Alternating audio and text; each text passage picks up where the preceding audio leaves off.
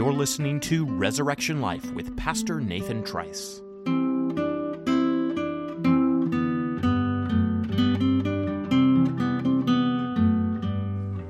Well, friends and Resurrection family, where was I in this series on Christian parenting uh, before life and ministry got so full? Uh, let's see. I think I was going to focus on the whole new world of parenting uh, that opens up in the second decade of our kids' lives. I'm exaggerating just a wee bit, I guess. The fundamentals uh, do remain the same whether our kids are four or 14, but I don't think it's an exaggeration to say the landscape uh, does change. Uh, Ashley and I uh, have actually joked about how it was almost exactly age 10 when we saw those changes in our kids. Uh, never mind the terrible twos. Uh, for us, it was the terrible tens. And that transition into the second decade, well, it had its issues. Uh, a newfound willfulness or testiness or argumentativeness and other not so welcome forms of self expression, you might say. Now, when this actually happens and how dramatically it happens, well, that varies widely in our families, to be sure. But um, I don't think we are alone in realizing that um, our kids were moving into a new phase and we needed to shift into a new gear in certain respects uh, in our parenting. So that's actually what I want to begin to talk about in today's episode of Resurrection Life. Uh, some of the changes that our children undergo moving from the first to the second decade of life. And in light of those changes that our children undergo, some of the changes that need to take place uh, in our parenting. Now, I am uh, reflecting on this uh, both to be encouraging and orienting to parents who are presently in that season, but also I hope it will be helpful to younger parents uh, as they uh, prepare themselves uh, for these changes. It's not a good thing to be oblivious to them or to be caught off guard by them. And I don't know, you might have uh, seen uh, some parents who you suspected were guilty of treating their 15 year old like uh, she was a five year old. That may be a bit extreme, but it does happen. Parents can fail to recognize, you might say, what decade they're in or their child is in. And um, we, we can be guilty of failing to adjust our parenting to our children's growing uh, maturity. So I've actually had quite a little grab bag of reflections, and I've tried to organize them. I think I've more or less pulled it off by uh, putting them under three heads. Uh, three major kinds of changes that our kids go through as they enter the second decade, and then in light of them, ways in which we need to account for that as parents in wisdom uh, and in love. So let's start with the physical changes. Let's start there. The physical changes that our kids undergo as they move into the second decade and the effect that should have on our parenting. Now, I think it's fair to say from the beginning, uh, in the case of uh, most of us, to be sure, our kids have been growing like weeds. But, wow, they go through some growth spurts, to be sure. And some most dramatic are there in the second decade. That is that moment, uh, many of you have already had it, when mom, for example, realizes she's looking at her daughter eye to eye. uh, Dad may even realize that he's looking up at his son. And this sheer change in bulk, in stature, of course, is accompanied by all the other changes that come with puberty. Um, manliness and womanliness uh, become conspicuous uh, in our kids. Uh, and I'm thinking right now about the implications of this change of size and form and stature uh, for our parenting. Now, here's the good news uh, it does take quite a load off of parents in some wonderful ways. Um, think back to the early days of parenting, how much physicality there is in it on our part as parents. It's a lot of lifting and carrying, of dressing and bathing, of holding in our laps and uh, tossing in the air, and all the rest. It's a good little workout for parents in the early years of parenting, but things begin to shift. Uh, there is increasingly uh, much that our kids can do for themselves, and for that matter, for us, for the family. They uh, can put their size and their strength to good use in contributing to the family. And I'll just say, parents of young children, hang in there. Uh, you've got a lot to look forward to. Uh, your reward is coming. From time to time, I have helpful men or uh, teams of men in my neighborhood stop and offer to perform some service in my yard, like cleaning my gutters. And I invariably say, hey, thanks a lot. I appreciate it, but I have four teenagers, or nowadays it's uh, teenagers and, and 20 somethings. Uh, in other words, I got it covered. Uh, they're going to be home for a break soon, and I'll put them up to that. So there's all kind of good things about your kids getting to be quite sizable. But I do think that there are moments uh, when the increasingly manly or womanly stature of our kids can be uh, unsettling for us as parents. And uh, here's one particular reason why I think that is. Uh, friends, I think it puts all our work of discipline and instruction during the first decade to the test.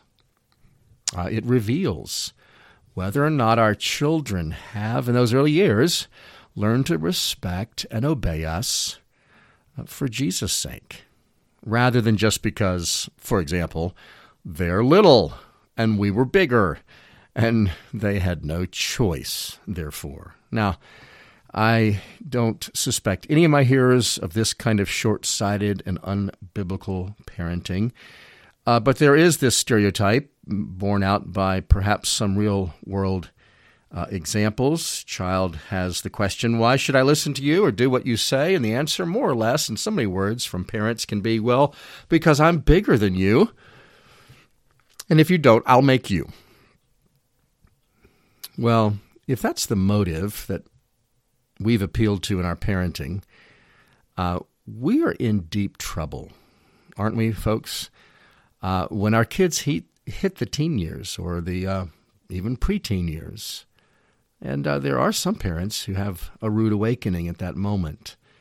Uh, to be sure, the son or the daughter who says to his parent, You can't make me. Well, he or she's in a bad place. That's a bad place for a teenager to be. But if uh, that is a child in his teen years talking, he's also probably speaking the literal truth. Parents can't make their kids if they ever tried to begin with in the second decade. So, uh, can I just point out right here that this is where parents who have misused what the Bible calls the rod in the early years are in a tight spot. Uh, folks, physically coercive uh, is never what par- uh, spanking was intended to be. Uh, and if it was that, it's going to backfire. Uh, when your kids are too old to spank, when you've lost all your influence over their behavior because you can't resort to physical coercion, that that is the rude awakening uh, that comes to some families. But on the other hand, uh, if your spanking has been a prayerful part of your heart work in your parenting, uh, if it is begun to yield the peaceful fruit of righteousness that Hebrews 12 talks about, well, uh, then spanking in the early years has paved the way for a whole new kind uh, of parenting in the second decade. Um, maybe I should say a more focused kind of parenting in the second decade, which relies merely on your words I actually think this is one of the most beautiful pictures of the fruit of good parenting. I've seen it in my home, and I've seen it in many of your homes. Uh, a strapping young man who's listening to his mother speak with uh, some disapproval, uh, and he's responsive just to her words.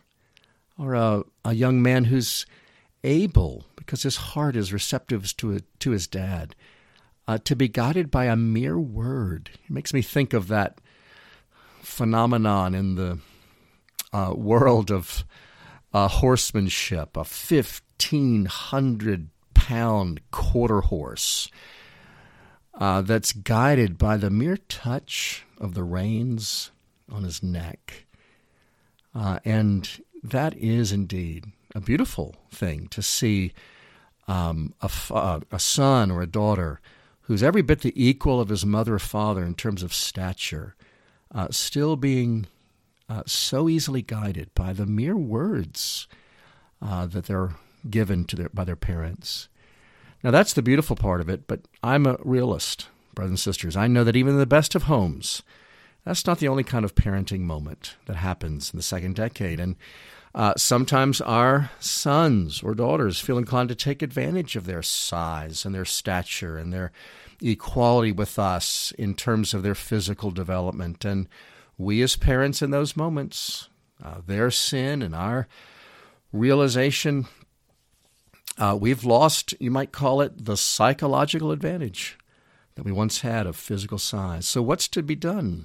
Um, just a couple of words in that um, setting uh, first, parents uh, resist the temptation uh, to revert back to the physical discipline of the early years. Please uh, do resist that temptation. I've already talked about how spanking is ideally something that's phased out by the second decade. I realize that's a judgment call. I can't be utterly dogmatic on this, but I do assert that parents who've started spanking in a timely way and are faithful in it, they're the parents who can put it aside the soonest.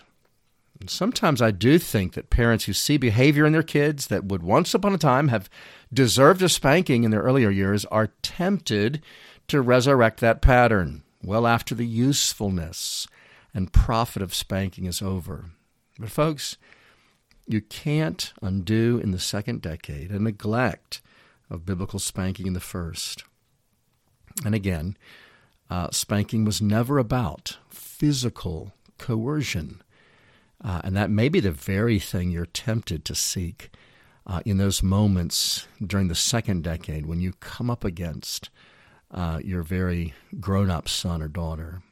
So resist that urge and rather, uh, let me say, resolve uh, to put to full and prayerful use the, the very potent tool you still have, which is your words. You know what? I actually don't miss, you'll not be surprised my saying so, uh, all the physicality, to include the spanking of the early years. It is so nice to have that uh, in the past. I'm grateful for the fruit of it, and I'm glad it's in the past. But, parents, um, there is another uh, equally high energy parenting tool that you're still called to in these years of uh, the second decade, and that's the communication we've already talked about in this series, the intentional conversations that deal with heart uh, and behavior issues. Sometimes that can be just as demanding as uh, stopping what you're doing in order to administer a, a biblical spanking. Uh, that podcast that I entitled When a Word Will Do, um, it was not just about the second decade, but I can say it this way the second decade is all about that. It's all about the word or the words that will do in the lives of our children words of admonition or reproof, conversations of concern with prayer. Um, as you increasingly find yourself, if you will, looking up into the face of your sons and daughters because of their sheer physical uh, development. Remember that your words, with God's blessing, can be like uh, the very small rudder that turns a great ship, to use the analogy from James.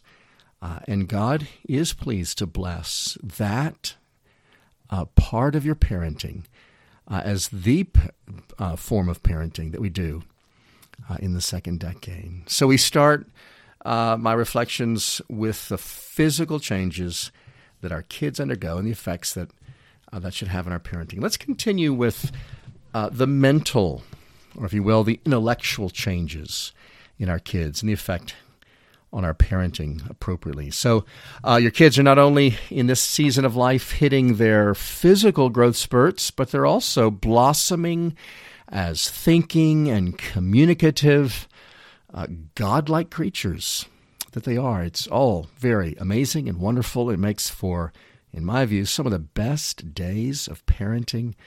Um, the times when you're truly impressed with the insight and the uh, intellectual growth of your kids. But here again, uh, this good stuff uh, can bring a sense of unease uh, to parents' hearts because uh, with all the increasing mental maturity of our children can come certain challenges. For example, our kids are not as easily convinced by our perspective uh, in the second decade as when they were little. You remember, it used to be that uh, if dad said it, it's that settled it. Uh, dad, uh, tell me about this or that. And uh, your answer was taken to the bank uh, every time. But eventually, um, you parents, many of you already have seen this, uh, realize your your kids are hearing what you're saying, and they're not so sure. They're second guessing it. Uh, they're no longer operating as if you are infallible. um, actually, uh, our kids will come uh, to feel free to act, to straight out disagree uh, with us, and um, you know the first time that happens, a, a true uh, intelligent disagreement uh, with your young person, uh, even when it doesn't involve disrespect, that can be quite unsettling. We're used to our uh, views being received and accepted as true by our kids, if not by anyone else. And on top of all that, not only is there sometimes disagreement with us by our kids, but sometimes our kids are in the right. They are able to see something even more clearly than we are seeing it. Uh, they can see the holes in our own perspective. Uh, it may be about how you're handling a parenting situation. By the way, in case this is not crystal clear, uh, older kids will have opinions, uh, my fellow moms and dads, uh, about how you're parenting their younger siblings. They will have their insights about that. Uh, it may be something that you're confronting them about, and despite their own sin, they can actually see the sinfulness in your perspective or in your behavior. It may be about a point of wisdom, uh, a decision you've made in the household. You maybe didn't think it through all the way, and they are seeing that. All of this, well, it's quite an adjustment. Uh, and parents, we don't always handle that well. A um, couple of extremes are possible at these moments. Some parents just get louder and more authoritative uh, when confronted with these uh, critical thinking skills, shall we call them, in our kids. They continue to call the shots like their kids were five or eight. Because I said so becomes the conversation closer. But other parents go the other direction and they uh, just hang up their authority. They turn their homes over to pure democracies, if you will. Their parental perspective just becomes one of many, no special preeminence for it in the home. Every man has his vote. And you'll not be surprised that my encouragement uh, for parents entering the second decade, seeing intellectual, mental maturity emerging in their kids, is uh, in neither of those extreme directions. Here's how I want to put it Parents, uh, during this season, be especially ready to transition from merely imparting wisdom to your children uh, to pursuing wisdom with your children. Let me unpack that. Um, to be sure, uh, just as in the early years, the latter years of parenting does involve your imparting wisdom to your children.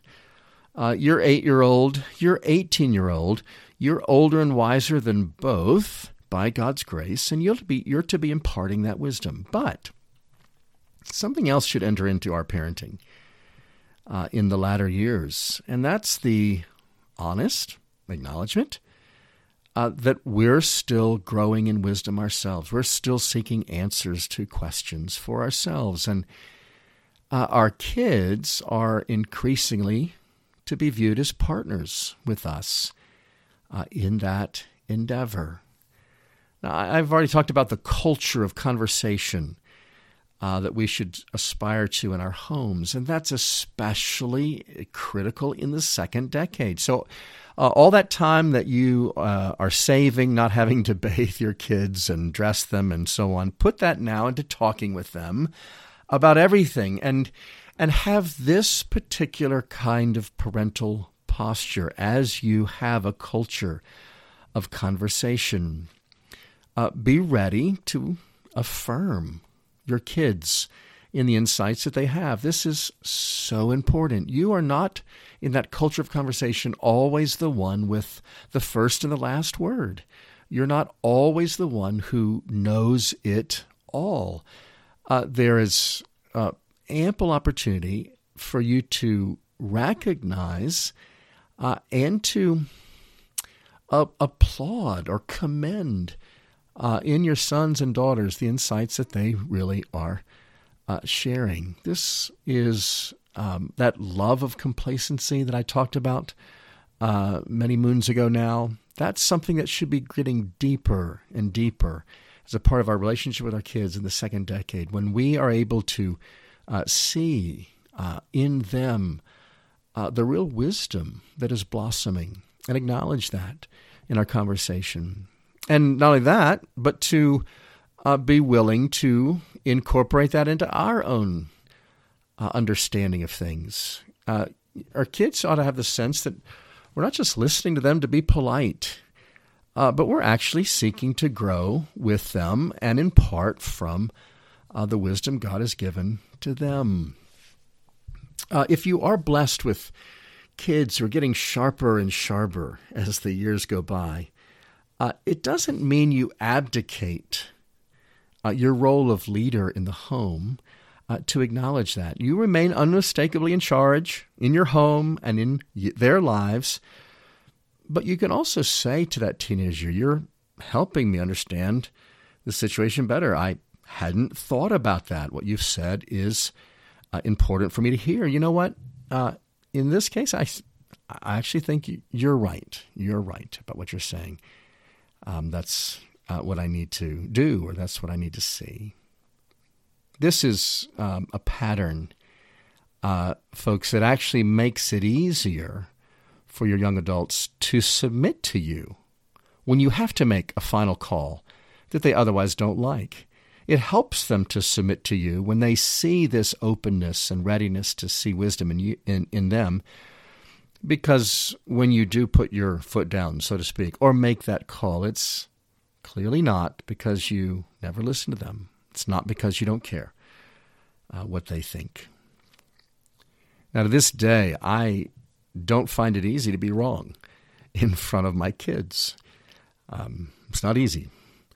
Uh, but I can say, despite my pride, in the long run, I do love uh, seeing my kids in the right. It makes me proud of them. Uh, it's what I'm praying for um, as the father in Proverbs uh, seeks it for his son. So, mom and dad, you are your child's primary human source of wisdom. I'm not asking you to back up from that one minute.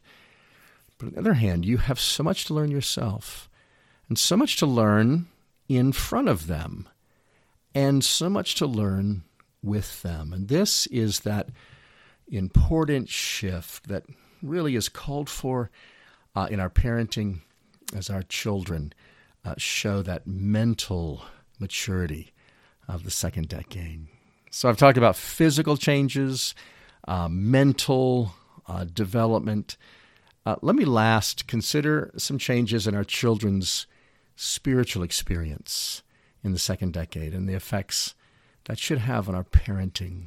There's a, little bit of an artificial division here. I know full well that everything going on in our kids, body and soul, has uh, spiritual dimensions. But um, this category, spiritual uh, experience of our children, lets me focus on some things that uh, kids typically go through in the second decade that relate to their experience of sin and temptation on the one hand, and grace and salvation on the other. Here's uh, just a couple of observations. Um, surely I'll be returning to this theme uh, in the days ahead. I want to say first, parents, faith comes easier for our children in the first decade than the second.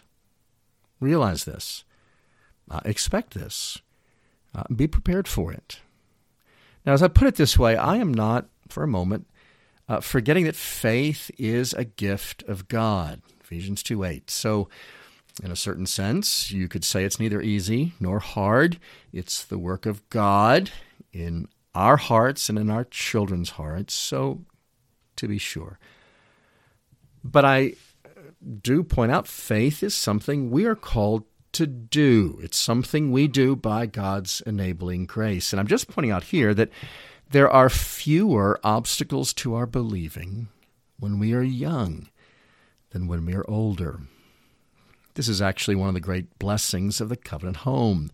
Uh, the truth of the gospel is presented to our children by those that they are by nature most ready to trust. They uh, most instinctively trust their parents. So, children believe in Jesus because the Bible tells them so, but even before that, they t- believe uh, in Jesus because their mom tells them so. And because children are credulous creatures, uh, they find it easy to believe what their parents teach them. This is something God has designed for the good of our children and for the imparting of His grace in their lives from earliest days. It is, of course, also uh, something Satan uses for evil in many, many homes that are not Christian homes. I'm just pointing out now that parents need to know that faith gets harder for our kids as they get older. They begin to feel the weight of big questions. Uh, they begin, in that second decade, uh, to be aware of the different answers given by those outside the faith. Uh, they recognize what the Apostle Paul calls the foolishness of the gospel in the eyes of the world.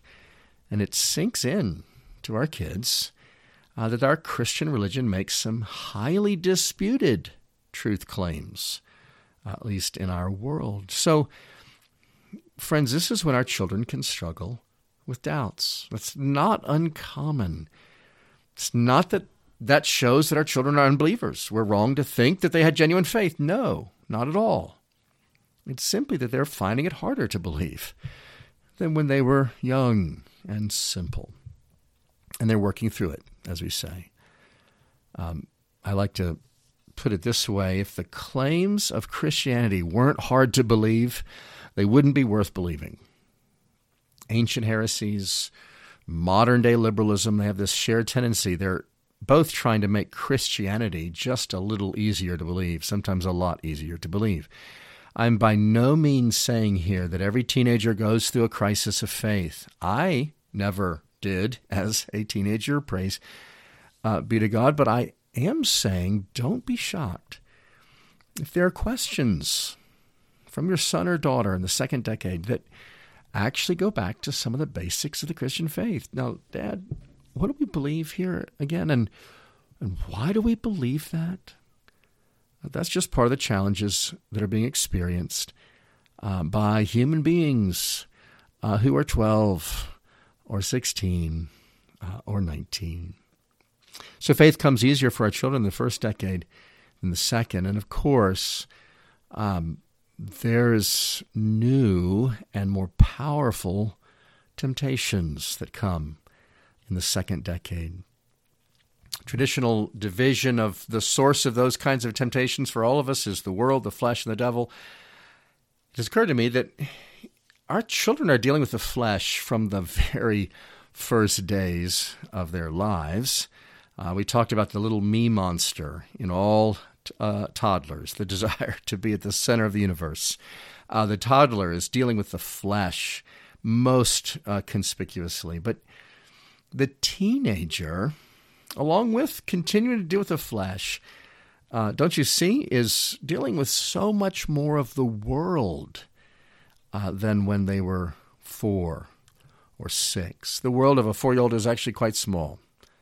The world of a 14 year old is starting to get quite big, and it becomes a greater threat to our children's souls. We'll have more to say about this ahead, Lord willing. Worldly classmates, worldly co workers, worldly entertainment, worldly media, lifestyles and values of the world that will register with our children in the second decade. I think that's uh, one of the reasons why so many parents fear the teenage years. Uh, it's because they know the world has this great tractor beam, Star Wars and uh, or a Star Trek analogy there, a tractor beam that our kids enter into. They are squarely in it uh, in the teen years. What does all this call for? uh, in our parenting. Uh, just a down payment here for more that's to come. Folks, first, uh, not panic. Um, that's a big part of why I'm mentioning it right now. Uh, there's understandable, there's inevitable, there's legitimate reasons why our young people go through spiritual struggles in the second decade. So don't be surprised. Do not panic about it. But yes, do pray Don't panic. Do pray. I suppose my confession is probably like other parents. Um, I did a lot more praying with my kids uh, in the first decade. I did a lot more praying for my kids in the second decade. And this is because of something that goes uh, far beyond the role of parenting. Uh, the more helpless you feel, the more prayerful you become uh, as a Christian. And the second decade is that feeling of profound helplessness for parents as they see spiritual struggle uh, in their children. So redouble uh, your prayers for your kids as you enter this second decade of parenting. And I'll just add, parents, more than ever, attend to your own heart, uh, to your own spiritual life and vitality. Uh, your children don't receive their spiritual life from you. They receive it, of course, from Christ. But He uses means, and one of the primary means He uses is your own walk with Christ. Uh, it's very much a means He uh, is pleased to use to uh, encourage your teenager in his or her walk. The confession of faith that Presbyterians uh, subscribe to talks about our participating or our communing in each other's gifts and graces in the church. And that is certainly the case in homes. And it's especially uh, the case in the second decade. And here's why I'm um, mentioning this now. Uh, it's a sad fact that just when most, or, or sorry, it's a sad fact that when many teens are most needing parents who are themselves spiritually thriving, uh, their own parents are going through just the opposite experience spiritually. Uh, they're going through a time of, of spiritual declension. Um, they're drifting from their church. Their uh, relationship with their spouse is on the rocks. Uh, it's a very, very sad fact that the troubles that we uh, find so notorious uh, in the teen years correspond uh, to that spiritual declension in their own parents.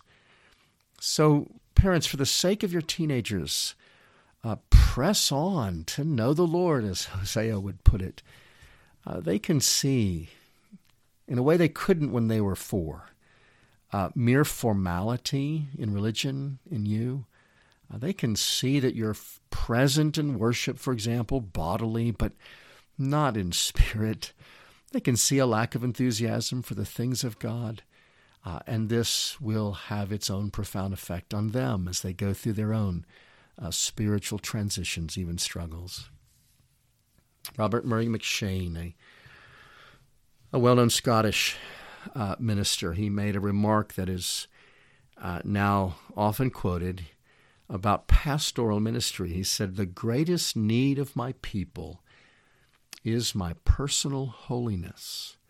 What he was saying was that everything practical that he did as a pastor, whether it was preaching or counseling or what have you, flowed out of his own personal holiness. And so he was resolved, most basically, uh, as their pastor, to be a devout Christian, to be a growing and, and spiritually thriving Christian for their sake, uh, as well as for his own.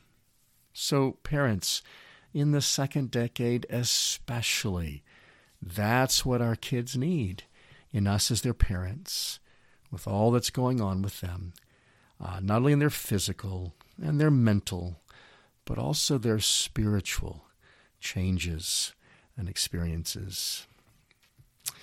Uh, this is just a uh, down payment, as I say, on, on more that I want to open up in the coming weeks. Just some uh, observations of a general kind about the different landscape of parenting in the second decade. Um, I've talked about challenges, but uh, I want to say here as I wrap up the second decade can actually be the best. Uh, it can actually, for all of its challenges, uh, be what you come uh, to love the most. I don't know if I can speak for my wife on this. I certainly can say for myself, I have found the greatest reward, uh, the greatest enjoyment in parenting uh, as I have seen my sons and my daughter uh, approaching adulthood uh, and being able to interact with them increasingly as their father, but also as a friend, uh, and increasingly as a peer in all these um, development uh, forms of development that I've been talking about. There's so much more to love uh, in our kids uh, in the second decade, and there's so much reward for the heavy lifting of the first uh, decade. Uh, many have pointed out there's nothing in the Bible about teenagers, nothing in there about teenagers, certainly nothing in there about teens inevitably being a burden uh, or a trial. I'm looking forward to exploring more about this season of parenting because I think it's the best. By the grace of God, if it's still in the future for you, uh, I want to say to you, parents, you have so much to look forward to. But we'll talk some more about this, uh, Lord willing, in the weeks that are just to come. Uh, thanks for rejoining me this uh, latest episode of Resurrection Life. The Lord keep you in His grace. Uh, until next time.